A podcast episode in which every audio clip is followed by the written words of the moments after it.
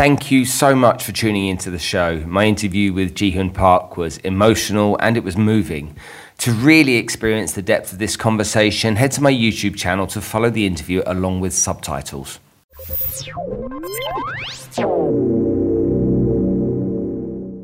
Welcome to the Spencer Lodge podcast, folks. Well, today's episode, I get some guests, don't I? I get some incredible guests, but on today's show, I wanted to dig deep and try and find out what happens in North Korea, why people want to leave, why this leadership is so feared, so awful to its own people.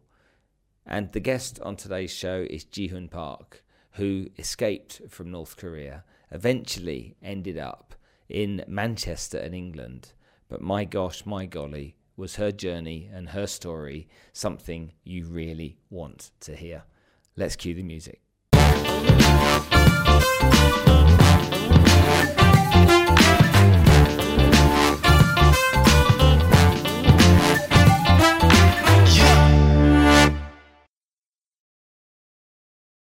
So first of all, my guest today on the show, Jihyun Park. Jihyun, it's been really tough for me to try and think about all of the kind of questions I would ask and where on earth I would start with you here on the show today.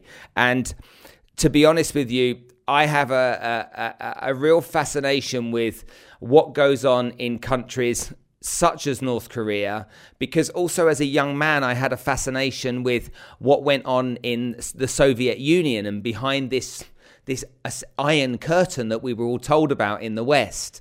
And the propaganda that led to us understanding certain things a certain way, maybe true, maybe not, created a feeling that we had where we felt like there was a lack of justice, there was a lack of fair treatment and stuff, and that was just trying to understand communism really and stuff going on behind the Iron Curtain, and then we come to really North Korea, which to me just makes, at the age of 50, still makes no sense at all. And the only way I can try and describe it to people is, when I was a youngster, I lived in a country called Nigeria.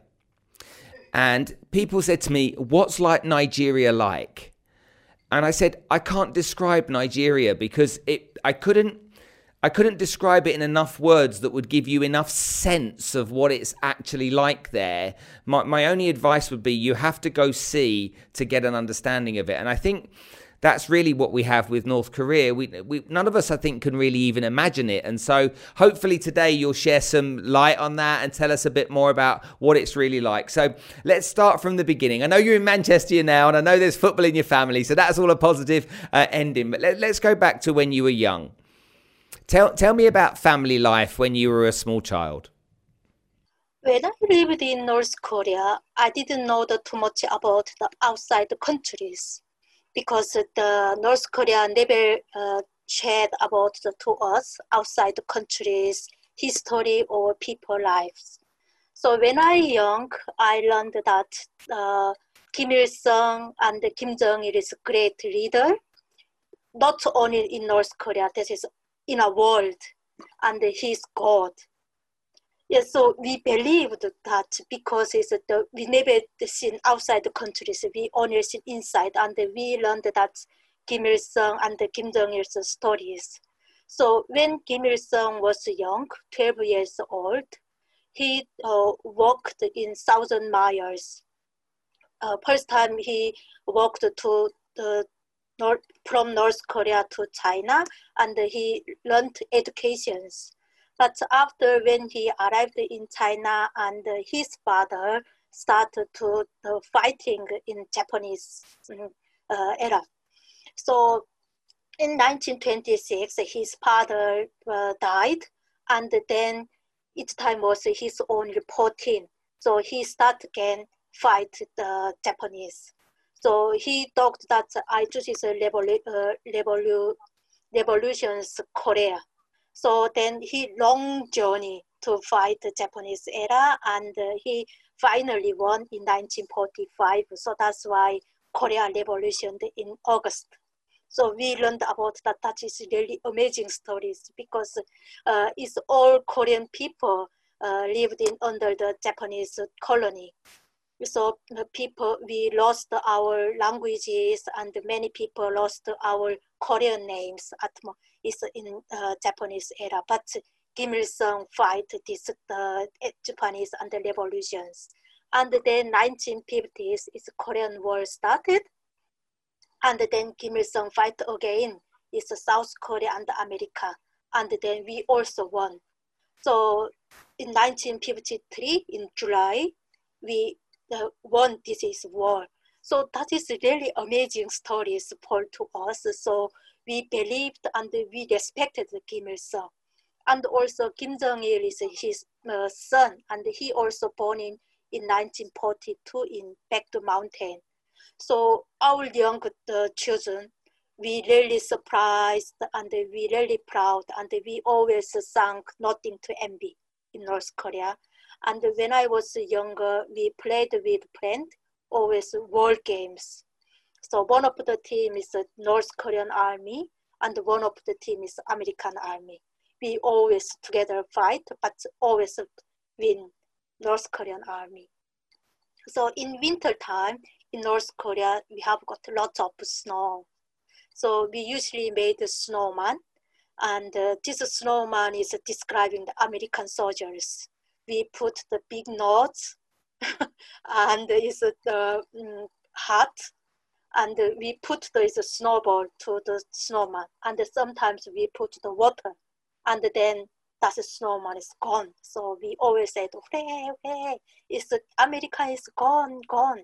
So that is our younger time play, because we and then every month is Kim Il-sung's birthday. In April, in all over the world, the president and many famous people sent to him is a celebrate card, congratulations card, and the birthday wishes card. We really surprised. We thought that North Korea is a strong country and amazing countries when I lived in North Korea, because North Korea never shared to us informations outside the country informations. And in North Korea, only book that is describing the Kim Il-sung and the Kim Jong-il.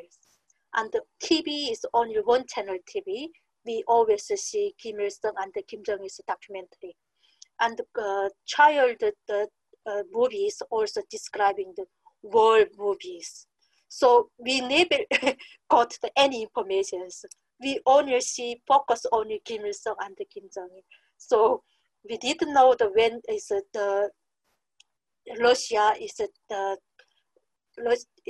crafts, and many socialist countries in Europe is many socialist countries collapsed down in 1980s, but we didn't know, and the Germany unifications in 1980s, but we didn't know. Oh wow! But I suppose if you don't know what you don't know, then how you know, it's only when you see it afterwards that you're able to make the comparison. But when you're living in it, there's no comparison to be made, because it is what it is. Yeah. Yes, yeah, we didn't know, because North Korea has never shared outside this information to us. They only shared Kim Il Sung and Kim Jong Il. So that's why we have got the ear, we have got the mouth, and we have the eyes, but we never seen anything. We never listened. We never listened to anything. That we only listened to the only one word. Yeah. And were you a happy child? I think I happy, because I didn't know anything. That I just lived in isolated some of the place. So we only see same thing every day. We never see different thing. We see same things every day, every life. So. But we didn't know too much that is what means happy, because in North Korea we have got I also person, but we are not personal emotions shared inside North Korea. We only share the political emotions shared to people and the family same, because we always say this, thank you Kim Il Sung and thank you Kim Jong Il. So it's almost like you're worshipping the leaders, almost like in a religious way. Because that's your religion. That's his religion. Yes, yeah. Kim Il-sung and Kim Jong-il, this North Korea religion. This because that is Kim Il-sungism. This is Juche ideology. That is one of the religions in North Korea. So we only respected to them, and we called it Kim Il-sung is father. Okay, so this is what everybody does. You don't have these feelings or thoughts outside of it. What about if you when you were young, could you ever question it? Could you say, you know, why, how come, or you know, is there anybody else? Does it make sense? Do you ever get a chance to be like that? Were you able to ask those types of questions, or even have conversations with your friends about anything negative about the leadership? No, we didn't. We didn't know that is what means questions. We never question back to government. Never. Yeah, it's my memory is one day I asked my father. Because it's every New Year times, we never thank you to my father and my mother. We only thank you Kim Il-sung and Kim Jong-il, because in North Korea, every house we have got to put Kim Il-sung's pictures on the wall. So we always thank you to him. So I think when I was at the kindergarten, the first year, I went to the kindergarten and came to the home, and I asked my father, why we thank you to Kim Il-sung first. So my father told me that you don't ask this kind of questions in another people. You just only believe to him, and you also believed how kindergarten teach to you.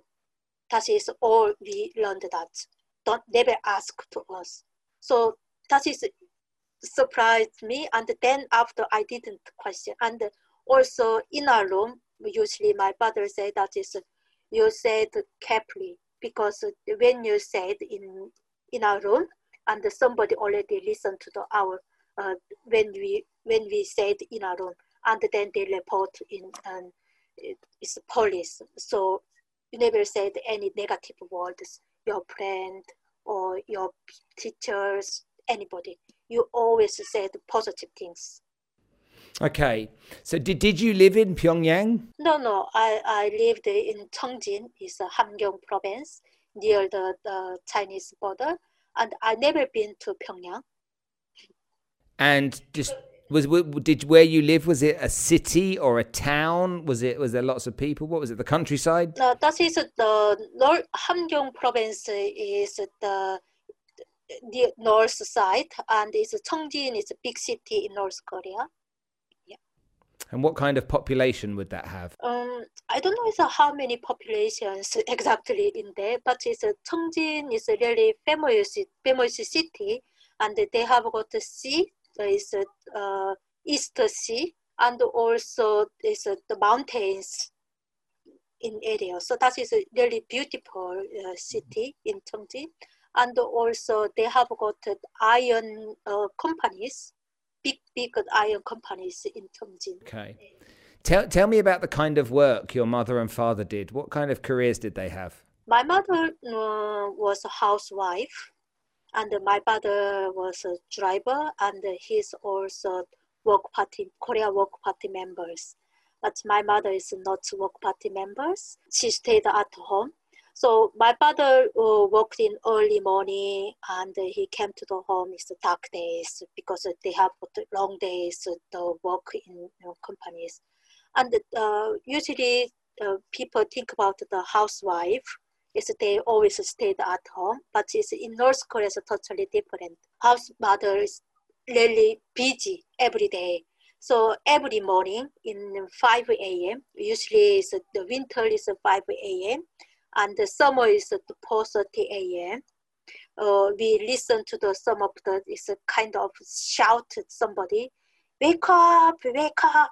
That is it's a total, it's area, it's one of the captain. She's shouted. And then all people wake up same day, same times. And then people walk outside, it's cleaning the apartment areas or road areas and somebody cleaned inside apartment. So mothers usually wake up 4:30 a.m. or 5 a.m. They start cleaning in an area and then they make breakfast and then after work again in painting or some agricultural works. So mother is really busy. So when I was younger, my mother never played with me because the mother is all busy outside some place. So we all children work together in our apartment areas. So we have no toys. We only play the sands or just some stones. We make some of the car or some make the hole. Yeah, and we put the sand or stones to play with each other. So sometimes really dangerous play, you know, just put the stones in another person. That is sometimes dangerous, but nobody shouted to us. Played just only alone with us. And as a child, did you have plenty of food? I think I have enough food when I was a child, because in North Korea's distribution countries, because the government gave to us rice, so every person is a different amount. So my father is a worker, so he got the 700 grams a day. And my mother is the house the wife, so 300 grams a day. So I was a child, it's the same 300 grams. And when we started is the high school, it's 400 grams a day. So government gave to us the food twice a month. So father usually bring the distributions card. Everyone is different. So mother got this card and then we went to some market and then government gave to us food. So 30% is rice and 70% is corn. So when mother bring this rice and she divided 15 days and also divided 3 meals. So you think about that is divided three meals. So we never enough food one meal. We always hunger, and we have not any snacks. It's a biscuit or it's something kind of that. We never eat that. We only eat meals, then play outside. So we always hunger. So tell me, how old were you when you guys decided that it was time to leave, and why did you leave, and what was the real driving force in wanting to get out of North Korea? It started in early 1990s. North Korea government didn't give to us any rice and corns. So that times people started starving. So people only got this distributions by government, but it started in early 1990s, North Korea, the government didn't give to us any rice. So people starving, and started in 1994 when Kim Il-sung died, and after is North Korea started massive bombing, and then people died of starving every day. So we've seen dead bodies in street, in a market, and we usually heard that it's neighbors, somebody died of stabbing, something that we every day heard. But we didn't say that it's somebody died of stabbing, because it's also a negative words in by government. So we only say that somebody died of illness. So literally, there were your friends, your family, your neighbors, people that you knew and people you didn't know. No one had food. Yes, yeah, no one, because it's the North Korea. We have got not enough money, because only father worked in a place and he bring his salary, but that salary is just only one. Usually buy rice is only 1 kilogram, not enough. And then government started close to this salary early 1990s because North Korea economy is already collapsed down. That time we didn't know that is why its economics collapsed down, but now we know that is because Russia also collapsed down in 1992, and many socialist countries collapsed in 1990s.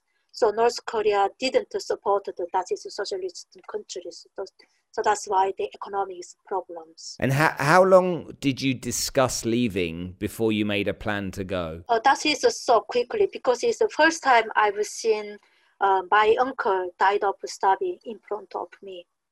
But I love this uncle because my mother never told to us it's nighttime stories.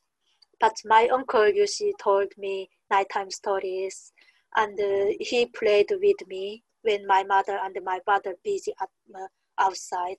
So I really loved my uncle, but he died of starvation in front of me. I really pained and heartbreaking. But that time, my father also didn't say anything, but he just only silent. I think that time he also lots of questions his memory. Maybe because he's the work party members and always respected to government, but we received that is hunger. So in 1996, my uncle died. Then in 1997, my younger brother came to home because that time he was joined the military. So one day he came to home and he said that he was holiday. In holiday times, yeah. But in North Korea, so usually it's a military who is joined the military. They holidays to home is one another person joined with him. In North Korea, it's not personal holidays. Always somebody checked the person.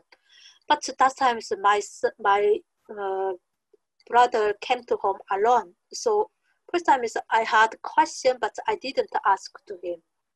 Then he came to the home, but he didn't sleep in a house. He just ran out, and he said that I stayed in my friend's house. But we didn't know which friend, but that time is all friends already joined the military services. So 2 days after it's military, two military members came to my home, and they asked to us where was my brother. So me and my brother already knew that is problems in my brother. So next day, it was midnight, somebody knocked my door. So I opened the door, and then I really shocked because it's a military service. All these members, they already caught my younger brother and they already beat him. So his face is swollen, and everywhere is blood. And they came to my home, and then they start again. They beaten him again. It's until the morning, 5 a.m.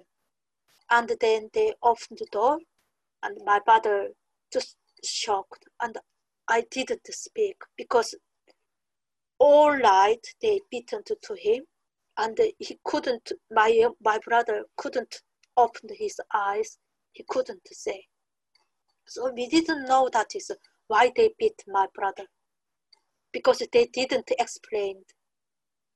So then secretly my father told me that you save your brother. You leave this country. So, but I didn't. How can I save my younger brother? Because this is military already called to him, and they just left my home.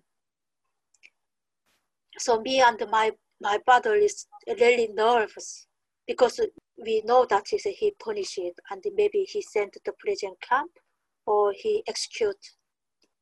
So I think my brother already know these situations. So he again run out because this journey is from Chongjin to in his military journey by train, but in North Korea that time is already electricity is gone in all countries. So it's a train also not to work properly. Sometimes the trains stop the areas 1 day or 2 days. So when train is stopped, and then he just run out. because he already know that is what happened next. So he came to the home again, and he also disappeared. He said that I just hide somewhere. So my brother is, that time is my brother condition also really hard, because he shocked when he showed his brother died of stabbing, and he after he didn't start work because his kind of hemorrhages. Yeah. Hemorrhage. Yes, yeah. So that's he couldn't work, and he just is give up his workplace. So he always stayed at home. So I left home, and I lived my illest father alone in cold dining room. And I still don't know that when my father passed away, and where he was buried. How old were you, and how old was your father? Last time I was 29. You were 29 when you left. Yes. Yeah. And your father was?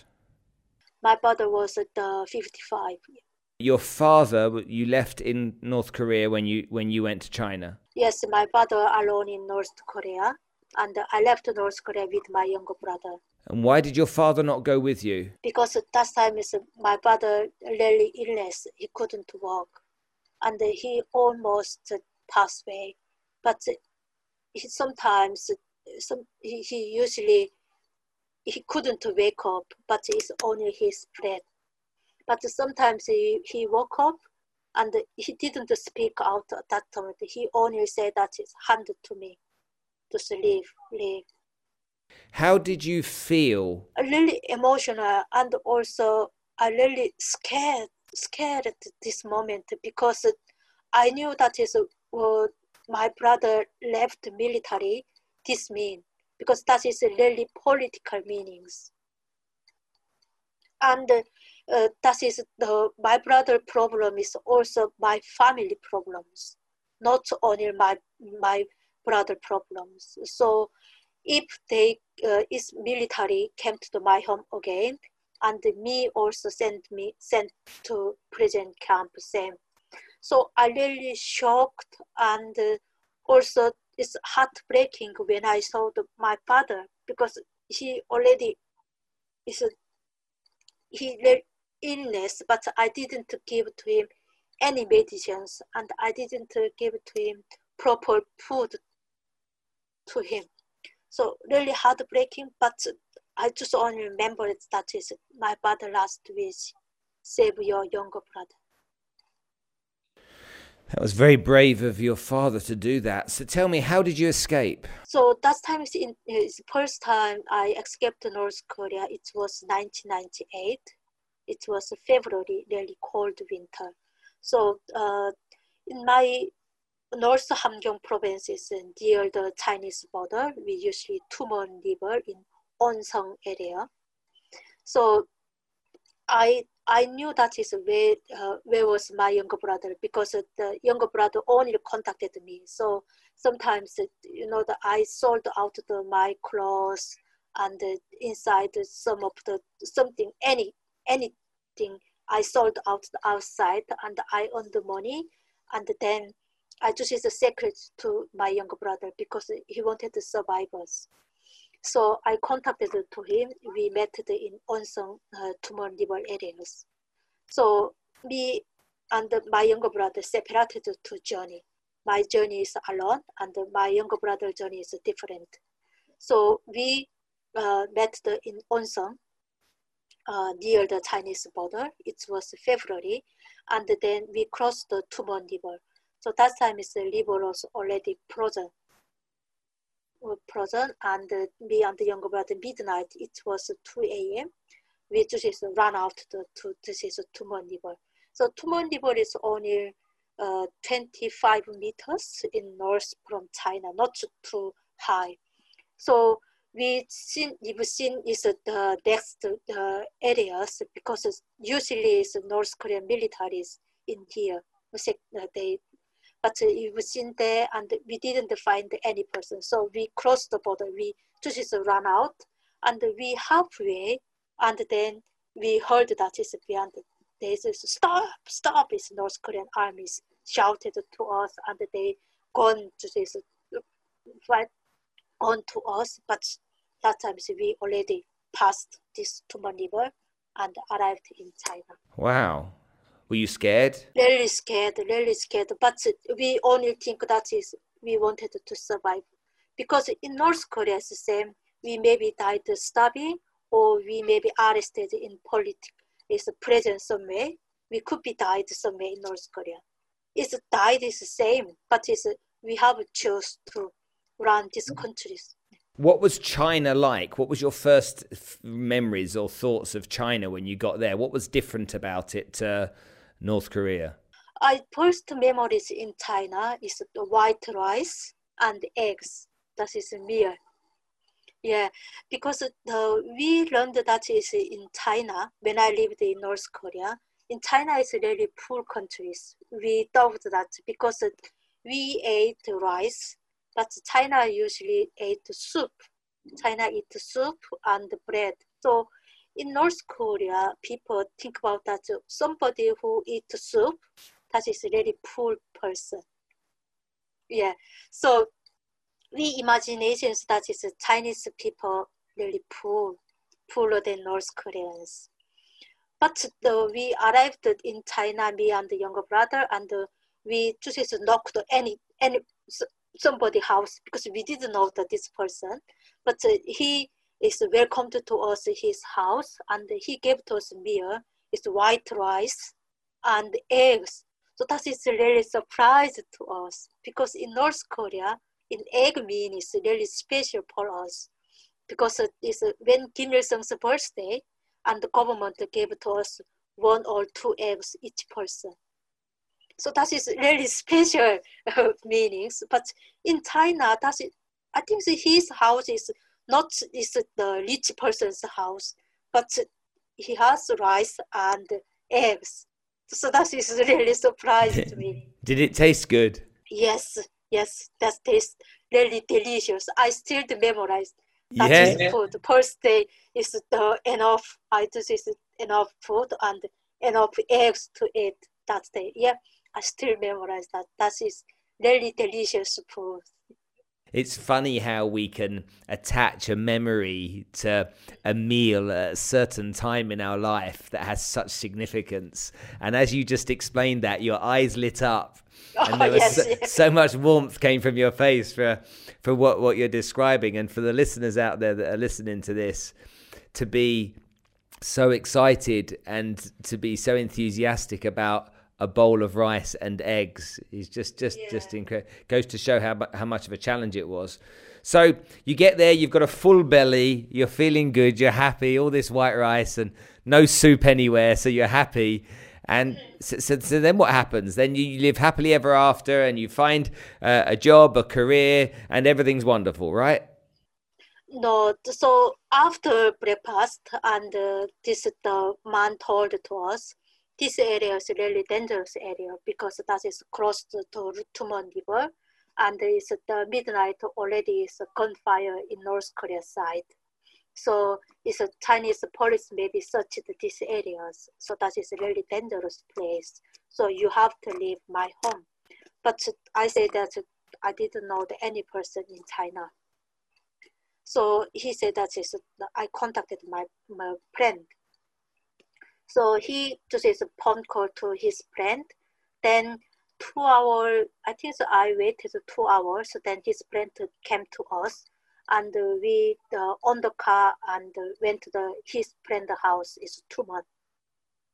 But the first time we didn't know that this person because it's a when it's the Chinese it's first person didn't describe his friend what he did he do and what kind of person he didn't describe to us. So we went to the Tumen, and then this person told me that when you survived in here, you have to marry the Chinese man. So first time, I just is denied it because I never think about that is I married with different countries man. because I was original North Korean and brainwashed inside North Korea. So that's why I denied. And then he said that is, if you didn't marry the Chinese man, you have to repatriate it to North Korea because we just contacted to police. So repatriations, this means really scared to us, and we know that is what mean. This is repatriations. And I know that is if we, me and the younger brother repatriated to North Korea, we have the executions. But my father last wish was to save my younger brother. No, that's why I left my illest father alone in cold dining. So I haven't choice. How? So that's why I agree with him. And then I sold the Chinese man with 5,000 yuan. It's Chinese money. But one day this man came to me and he said that he didn't with my younger brother because he said that I bought on you, I paid on you, and I didn't pay him. So me and my younger brother told me that, sister, you have to go. You have to survive. Don't care me. I wanted to survive in here. So me and my younger brother separated.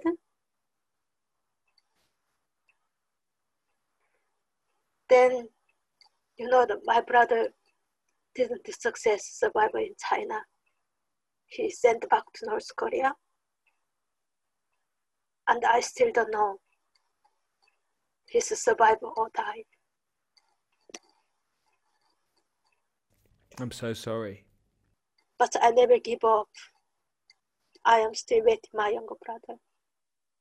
Because when I think about my younger brother, I'm really sorry, my father. Because that is my father last wish. But I didn't save my younger brother. But I never gave up my hope. Maybe my brother survived some way. He also waited me.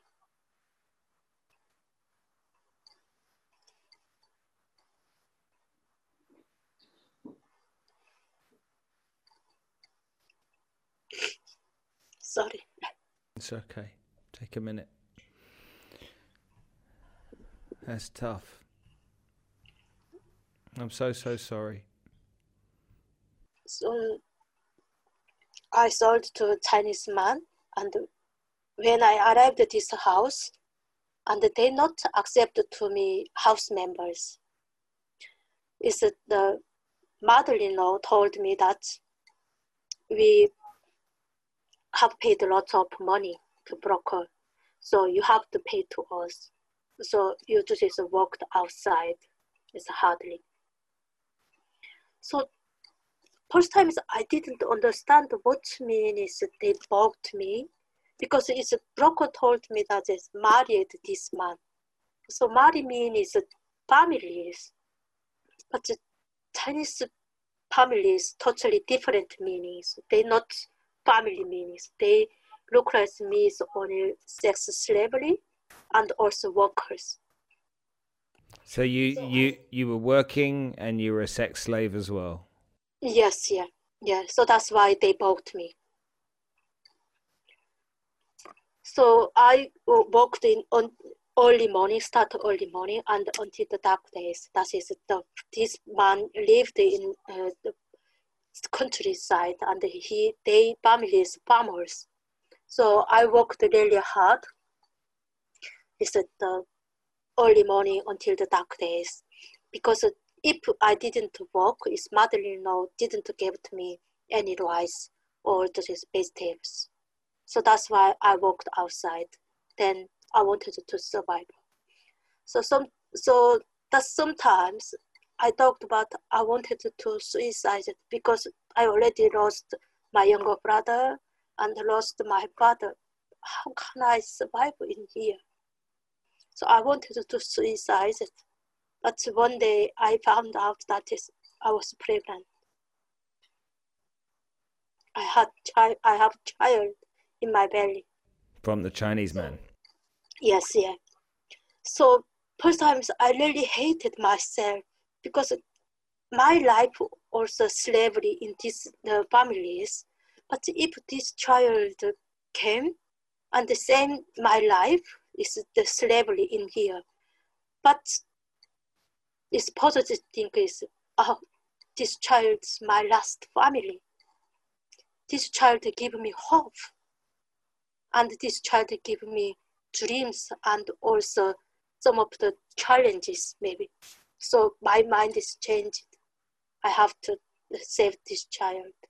But one day, it's a Chinese, this family area, it's a family captain, female captain came to me and she told me that it's just abortions this child because the Chinese government never accept this child.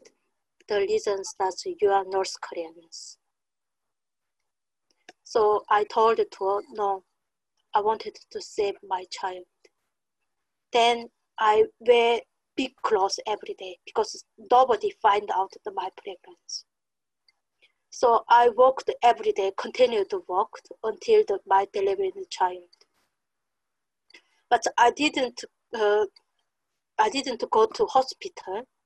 This is 10 months times because I have no ID card and I stayed in China illegal and nobody accepted me in hospital.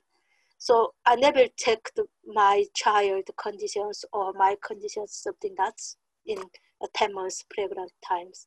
And then my delivery child that's on that day and nobody helped me. His mother-in-law didn't help me. When you gave birth? Yes, yeah. You were alone? Yeah, so I alone is really pained 12 hours, but nobody helped me. And then I didn't know how did I deliver the child, you know? So then after is my area is old lady. It's usually it's in China and North Korea is the same. It's old lady, they help who is pregnant baby. So she came to me. And she helped me. Finally. So then, I birthed the child, his son. That's his son. So I'm really happy because I have family, and I have son. And so, you called him Chol. Yes, Chol. It stands for iron. Yeah, this means strong life in here. Yes, yeah. So I just called him Chol. So it's the first day, nobody gave to me any warm meals. His mother-in-law didn't give me any warm soups. And the room is really cold. And I didn't know how did I feed my child. So my child is cried. And then I just feed him sugar water. So next day, this is an old lady came to me. And she asked me, how did I feed my child? So that time I told her, oh, I feed him sugar water. Because I thought that I was really do some great things because I feed him sugar water. And then she's really angry to me. And she told me that your first child really hard pain, but you wanted to kill him. So I'm shocked. Why I feed him sugar water, but why she's so angry? So she said that the child can't feed sugar water. That means you killed your child. So I said that how did I feed him because my breast milk is still not come out. So she put my son. And it's my arm area, and she said, you have to. So first, my child feed my breast milk. Oh, that's emotion is totally different, you know. When my child start feed his breast milk, I'm really happy and also really pain, but I didn't think about this pain. I just only happy. And I thought that I am mother. And then I cried when I looked at my child. Nobody celebrated to me but myself. Really happy at that moment. Yeah. You must have been very proud. Yeah, I'm really proud, and I'm really proud to save my child because he's my family. He's given to me happiness.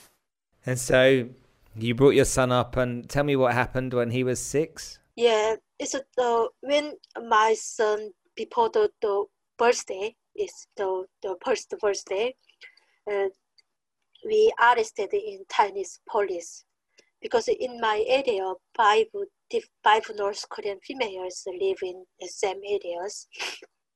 All females the same as me, is they sold to Chinese man. So one day the Chinese police came to the area and they arrested all people and we sent to the Chinese police station. So we stayed there 3 days and I with my child because mother-in-law never care about my child. So I stayed in police station. So we really scared at that times. But before is when my child was 3 months after, is a Chinese man. One day Chinese man came to the home and he really drunk, and he said that I wanted to solve my son because he's a gambling addict and alcohol addict. So he lost a lot of money in a gambling times. So that's why he wanted to solve his son. So when I heard that, I first time fight to him. I just holding the knife and then told to him, if you touched my son, I killed you. That is my lifetimes, is first time I fight some of the evils. So we went to the Chinese police station. It's the same, Chinese police also told me that you just is selling to your son. Maybe you got the 10,000 Chinese money, and then you paid to us. Then after, you just leave this the police stations, because they think they not send back to us in North Korea. They need money. They need money. So when I heard that, I really hated. Because it's my son is not, my son is human, no? My son is human, but it's why they always told me that it's selling to my son. I really hate it. So I only think about it. I wanted to survive. So I just ran out, me and only with my son. And I went to the Tumen, and I just went to that broker. Because I know that's the only person, this broker. I hated the broker, but I know there's only one person in China, this broker. So I went to his house and I told to him, I wanted to survive another area. I can't go to this place because his police already know me and they arrested me. So he said that you have no IDs. So you have to call it the Chinese husband because he's a Chinese ID card and then you have rent house someplace. So we called him again and we rent the house. But he didn't work anyway. He always gambling somewhere. So that is really, really hated him. But I just is responsible for my child. So that's why I didn't complain to him. I always walk.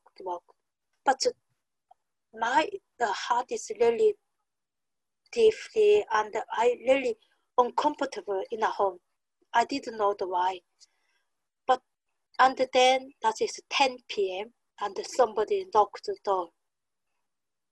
So that time is my heart is go down because I know that is nobody know me and nobody knocked my door is in night times. So I knew that is something is come to me. Mm-hmm. And then I opened the door and 10 Chinese authorities came to my house. And they said that they wanted to arrest me. So that time I spoke to Chinese. So I said that is why, what happened. So they said that you are North Koreans. I said, no, I am not North Koreans, I'm Chinese. And I made fake ID cards and I showed to them, but they say that that is fake ID card. And after they just handcuffed my hand in front of my 5-year-old child. But my son didn't know what happened, why they arrested my mother. And then I went to the police stations, and first I wrote the statement. So I wrote all the Chinese words, my names, because I knew the many Chinese words, so that's why I wrote something. And born in some is fake. I wrote the fake born in some something that. And then they say that you speak is really good and your writing is better than Chinese, but somebody already contacted to us. You are North Koreans. And so, just like that, you were sent back. Yeah, so just like that. So I figured to them. I just wanted to see my son once. Because I wanted to hear, wait, mom. But they not allowed to me see my child. So I didn't see my child, and we separated. You didn't. You couldn't even say goodbye. I didn't say goodbye. And my son didn't know that is why police arrested my mom. My son is only 5. No, and we separated. I just lost all families that times. You know. Then I separated to North Korea. So.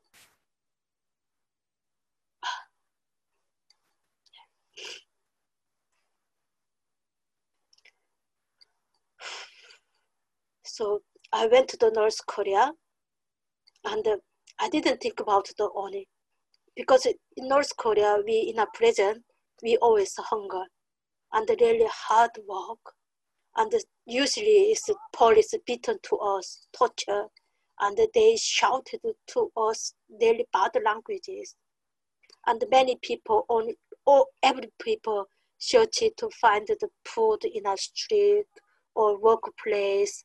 And they sometimes catch the frogs, and they find the potatoes eat. But I only think about my son. So I am not a religion person, but every night I just pray, God, Maria, please save my son. I just reunited my son one day. That is how I survived in North Korea. Because I only think about myself. And how long were you back in North Korea before you escaped again? I stayed in North Korea. I prison in 6 months. So when I lived in prison, but I didn't get it's a government. It's how many years you stayed in prison or something that, because they didn't the statement, any statement, and we only worked in our prisons. So I worked with only female groups in countryside, in farmer works. So we usually work in fair food because it's, the police never allowed to us any issues in case we escaped this farmland. So that's why we always work in fair food. But in North Korea, it's pavement is not clear, that is on pavement, and in areas many glasses, stones, and animal feeds anyway. So if you step the glasses or stones, and then you're bleeding, but you continue to walk. If you slowly or something that, they just kicked you anyway. We don't know the way. It's police kicked to us, tortured to us. So that is really hard work. So one day I wake up because we usually wake up early morning before the breakfast. We 2-hour walk in area and then breakfast and continue to walk. So early morning walk. So I woke up, but my leg was problems. I couldn't, I touched my leg, but I didn't feel. And it's, nothing happened on site in both areas. So I couldn't walk, but this police shouted, "You are lazy." So that's why you just pained your leg. Because many people didn't look. It's nothing to happen at first times. Then next day, is this put is swollen. It's swollen. Then after it's come out some yellow disgusting waters. It came out of my leg, and then my temperature 39, 40 degrees, and but police didn't give me any medicines. And after that's really disgusting waters came out, then it's bugs come in here and bug eggs in my food areas. And then people told me that, oh, that's smelling is it's a dead person's smelling. And I didn't eat, you know, and I didn't feeling my halfway. So my in my head think about this, I wanted to go toilet, but I already did in here because I didn't feel anything that. So after they sent it to me in real present, because we worked in farm area, so it's, they sent it to me is present, and then they say that is you cannot die inside prison, you died outside everywhere. So then they released me, and they put to me some is government areas, because they looked my conditions. If my conditions better, they bring me again prison. If I died, they don't care. So they put to me in area, and these areas usually children who lost their child. That is look like orphanage places. So this child also looked at me, and they followed me when I went to the toilet. Wow. So, yeah, so I stayed in a room, and before I went to this place, and they have got some. It's government workers. They told me that you never spoke about the Chinese. And if children ask to you, it's a Chinese life, you never describe it to them. So I know that is what mean that, because that is really political mean, and the children, you know, already hungers, and they wanted to go China, and one of the meals they have to eat. That is their dreams. So that's why I knew that. So I stayed there 3 months, and every week police came to me and they checked my condition. So 3 months I didn't walk, and my legs still these yellow waters come out. Tuberculosis? Yeah. I don't know what happened, but it's bacteria came in here. But they didn't give me any medicines. No medicine at all? No medicines. This is the place they gave to me is a white powder, but that is not original medicines. It's North Korea made the illegal. Illegal is made powder because it's when it's the start war and many people it happened. So that's why they made this is illegal powder. So this powder I put my leg on it. Then put the this powder, and after waters come out okay, every day. So 3 months after, it's only me. I feel that is my legs a little bit better. I just walked, but I always hide to them all over the people. I never told to them my leg is better than before. So I always hide. So one day.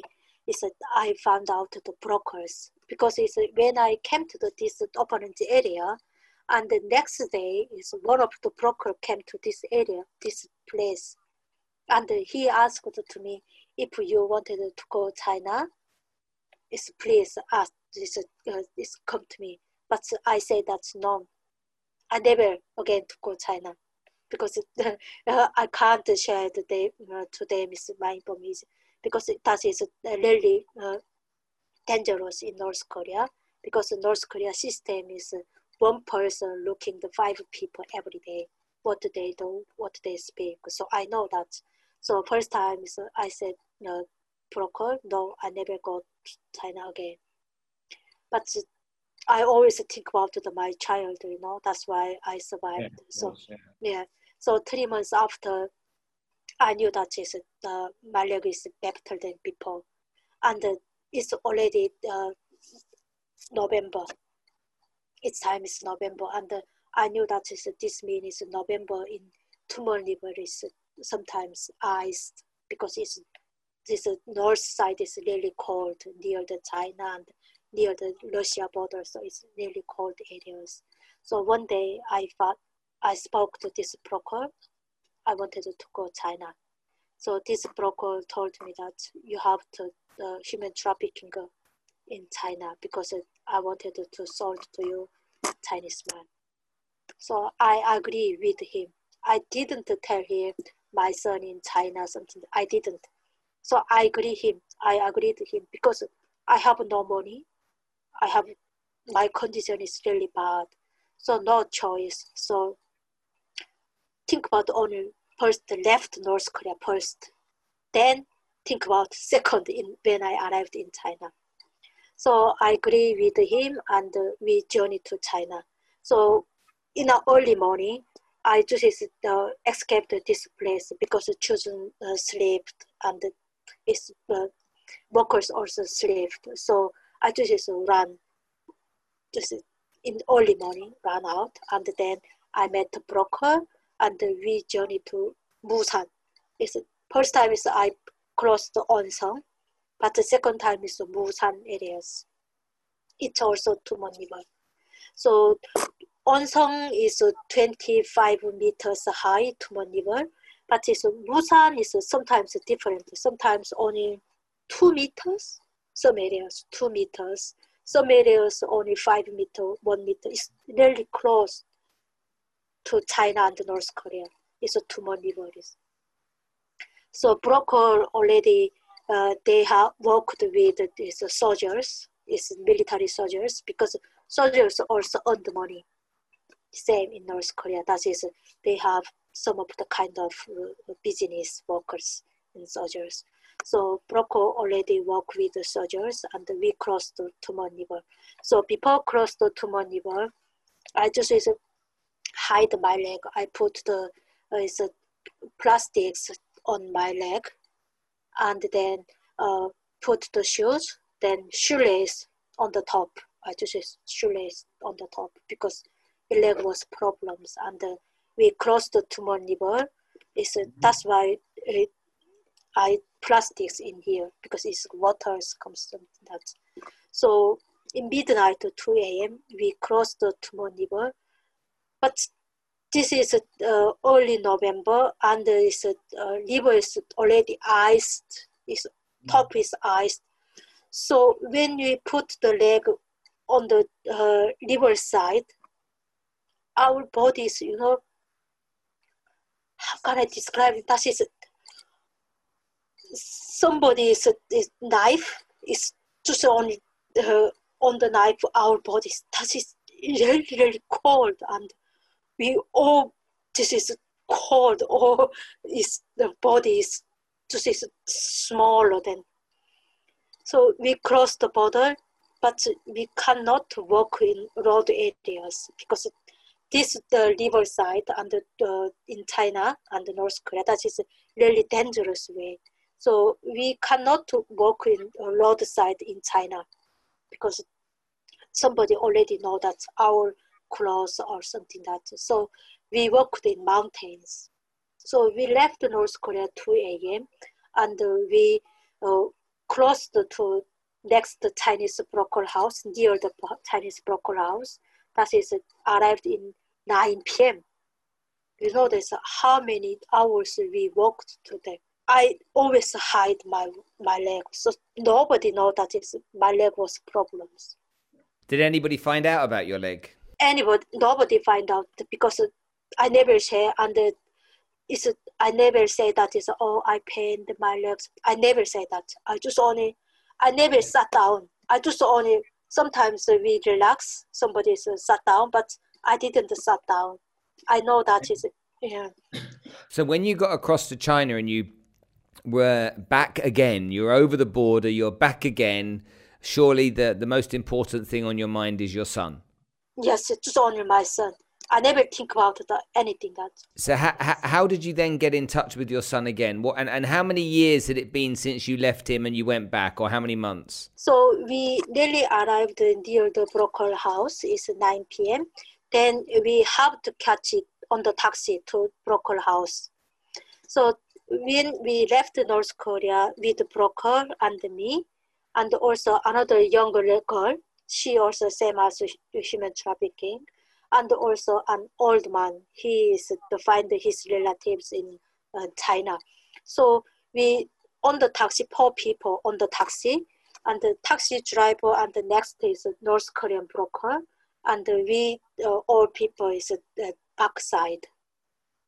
But usually in China is a Chinese, the driver, is taxi drivers usually spy, because they knew that is who is North Korea, something that, and they have to call police stations. So if they reported the North Koreans, is Chinese government paid to them money. This money is really big enough money, and that is somebody's 1 month better than 1 month's salaries.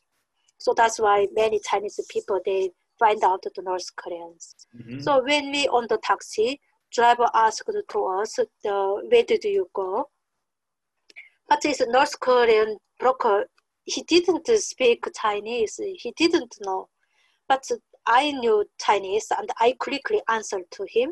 So then he asked lots of questions to us, why this man can't speak Chinese. So I said that he's my husband, but he lived in Korean areas, and he didn't graduate his school. So he didn't speak Chinese. But that's true. It's most Chinese Korean people, they can't speak Chinese in these areas. Okay. That's true. And then he asked me again, that is a young lady. So I said that she's my sister and she's mute. And then old man is my father, and he also lived in Korean area, and he can't speak. So he said, how did you speak Chinese? So I said, I graduated high school, so I speak Chinese.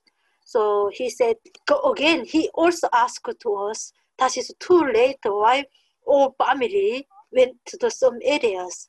So I showed to him with my leg. I just my clothes put off, and then I walked in mountain, and there's a snake bit me.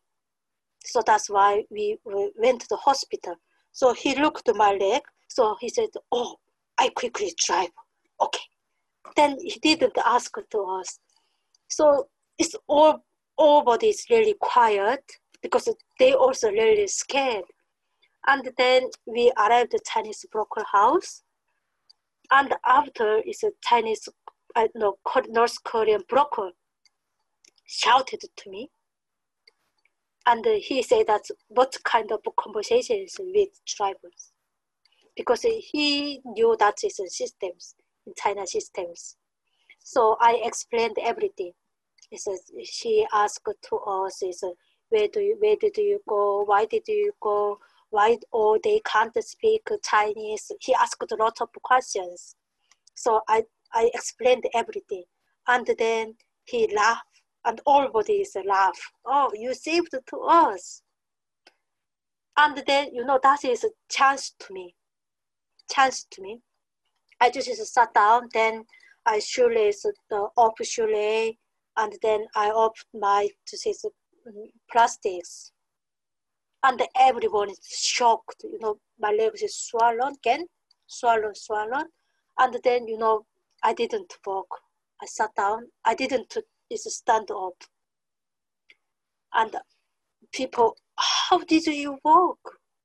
Why you didn't explain to me? And I cried, you know, I cried. Then I told to him, I have a child in here. I wanted to contact it to him. So broker, no, no, no. You already promised me you just sold the Chinese man. So I cried again. So next morning I woke up and the young lady is already gone because they already sold to her, Chinese man. And then North Korean broker told me that you contacted your son just only once time. So I quickly dialed to this mother-in-law house. And somebody said, wait, wait, that is mother-in-law. So I told to her, I came back, as my son is there. So she said that yes. So please swapped upon him. So it's swapped upon, but my son didn't answer, my son is up upon. So I call it again, and he up upon, and I call it again, and I say that his son, his mom, his mom. And then my son said that his mom, and he cried. I cried. And this room is really quiet, and people heard my son's cry, and then my son up upon. So I cried again, I cried again. And then after this broker told me that I have 2 children in North Korea. So he is broker, so North Korea government already knew that he selling the people in China, something that's kind of illegal workers in China. But they didn't find out any evidence at the moment, but his police continue to look. So he said that if last night nobody speak Chinese, we may be arrested in China. And then I sent back to North Korea. So I sent back to North Korea. I maybe execute or state political prison or families. So you saved my life, also saved my children's life last night. So today I save your life and your son's life. You have to find your son. So I'm really thankful to him. He's broker, but he's also saved me and my son. So I'm content. I still memorized to him. So I was a really lucky person, you know. In North Korea, I found out that this broker, and I came to the China, and the broker also saved me. That is really lucky. So, but I wanted to quickly meet my son, but that time my condition is really bad. My hair is changed to yellows because I was menstruations. My face is really dark, and my leg is really bad. Condition is really bad. So if my son looked at me, he shocked again because he already seen when I arrested. So I couldn't see this kind of face to him. So I stayed in 3 months my relative's house in area, and then I met my son next year in 2005 in March before his birthday. So I met my son. I united my son. And that must have been a magical moment to see him again. Yeah, but when I saw my son, I really heartbreaking because I left my son in China. The reasons that is North Korea not accept this child because this child is a mixed child, Chinese man and North Korean. So that's why North Korea didn't accept. And the second, if he went to the North Korea, he also hungered. But China is enough food he eat in China. But when I met my son, he looked like that is a North Korean's orphanage child. Because his mother, his grandma, never disposed of his clothes, and he never disposed of his body, something. And his hair is too long, and his hand is really dirty.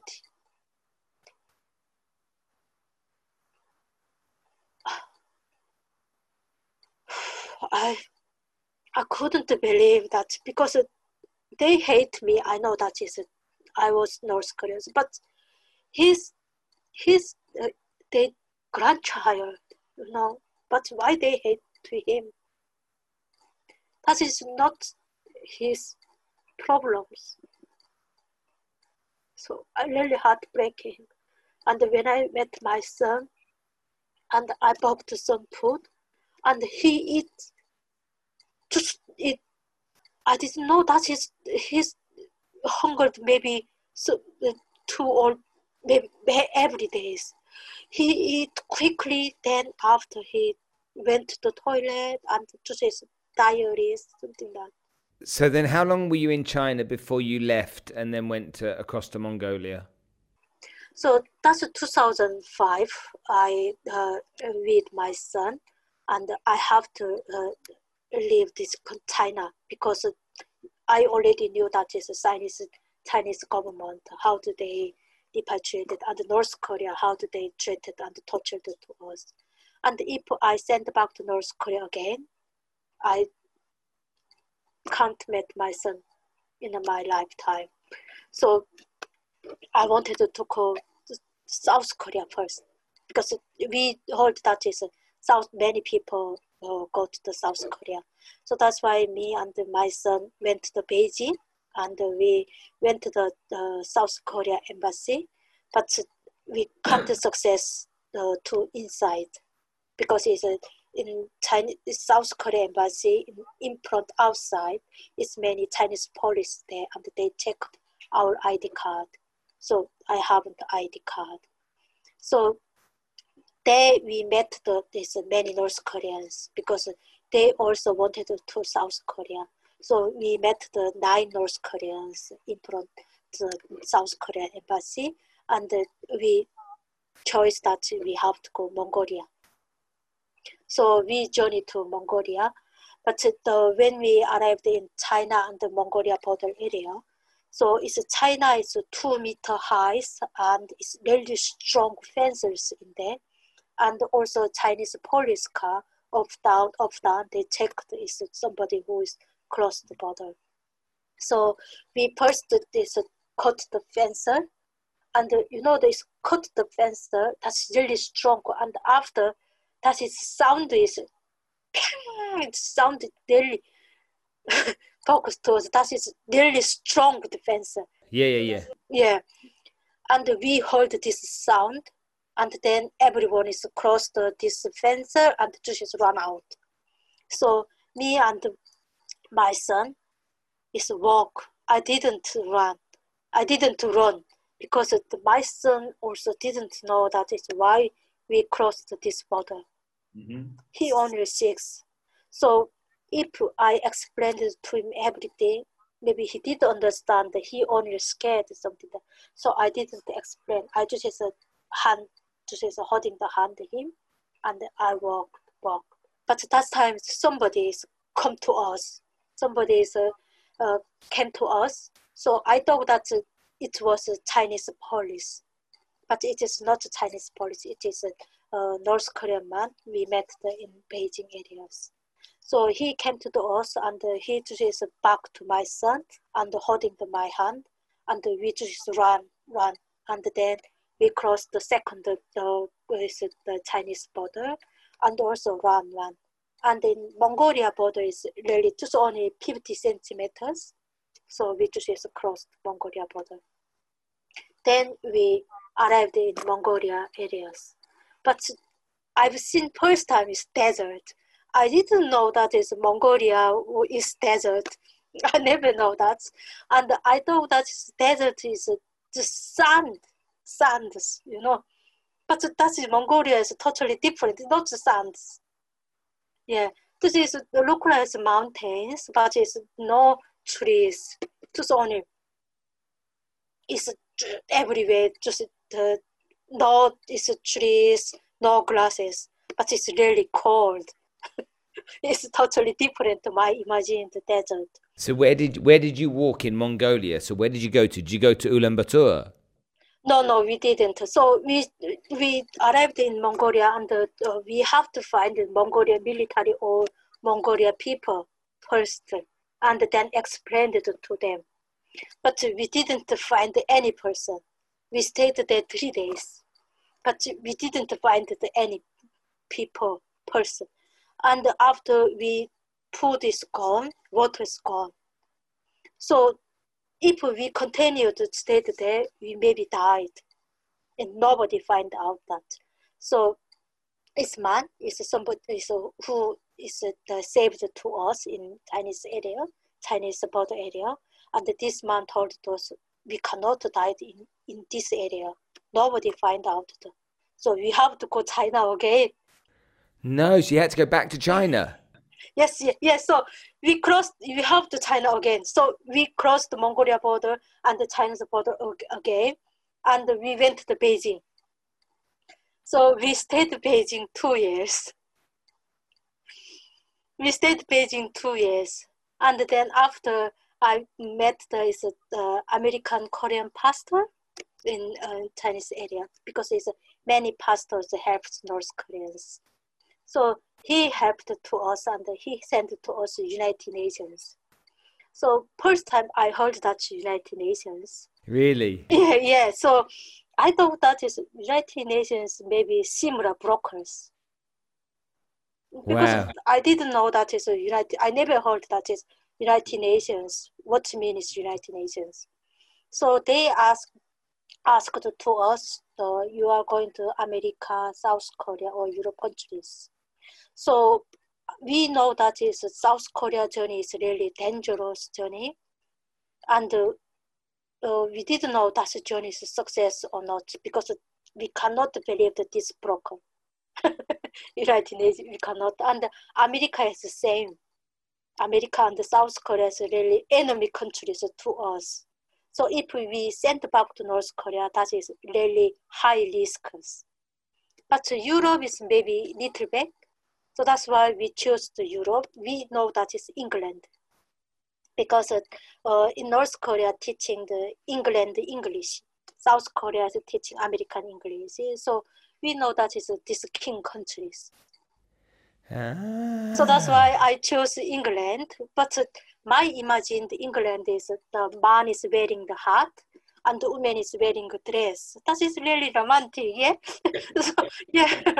So I thought before I arrived to England, I thought that is people still wearing the same kind of man wearing the hat and people girls wearing the dress. I thought that. Heathrow airport. Yeah. I'm really surprised because I know that is English people is white color, but when I arrived at Heathrow, that is totally different. I've seen it's different color people. Really surprised. Because in North Korea we learned that is they live in only same national people live in country. But China also same, just only same nationalities live in their countries. So that's why they sent back to us, because we are not Chinese. We are illegal person who live in China. But that is really surprising. People wearing also clothes is totally different. That is a surprise, but that is not much surprise. Then we passed the border area and we went to the Victoria stations. Yeah. That is surprised because newspaper. That is most surprised me. It's everywhere newspaper, and it's the top pages of somebody pictures in there. But people put the rope is bean, or people some this is on the chair, and then sat down on the newspaper. Oh my God! That is maybe people. That is political problems. Maybe police arrested to it. To sit on the newspaper. Yes, yeah. Because in North Korea, newspaper meanings really political meanings. And you wouldn't, you in North Korea, you wouldn't sit on a newspaper ever. Oh no, we cannot. That is not. This newspaper also really important. We have to read, and then we back to this Inminban area or companies somewhere, because they have got the picture, Kim Il-sung and Kim Jong-il's picture. Just tell me quickly before we finish. Tell me about that man that you fell in love with and became your husband, because I believe he was the man that rescued you at the Chinese border. Yes, yeah, he is. Yeah, we usually watch the romantic music movies, but my romance is totally different. That is a real movie. Yeah, I really first time I fell in love with man. People, you know, that I was a human trafficking, so I really hated man. But when I met my husband, oh, I still, when I seen him, it's still my heart free. Yeah. So I love him, and my happiness is coming with him in here. Yeah. How beautiful, and such a happy ending. And now you have 3 children. Yes, I have 3 children, and my son is now university. So he awarded this year as a higher education award in this year. Yeah, and my second son is now high school, and my daughter is start high school, and she's born in here, England. So she usually say that is I am original English. Just, tell me what does it mean to spend your years in the UK? What does it mean to you? Does is the UK home, or will North Korea always be home? It's UK is my hometown, because in North Korea, when I was born in North Korea, and when I sent back to North Korea, nobody is welcomed me. They hate me. They tortured me. And I lost all families. But in the UK, we are different cultures and different faces and different languages. But UK people welcomed me in here. So when I heard welcome, I cried because it's welcome. That is only one word, but give to us challenges, dreams, hope. Everything this means. So I am really thankful UK people accepted to us refugee in here, and they gave to me new life in here. So this is my hometown. Yeah, I love this country. And we are very, very grateful that you decided to choose the UK to be your hometown, because you've just shared an incredible story with us, and one that will stay in my memory forever.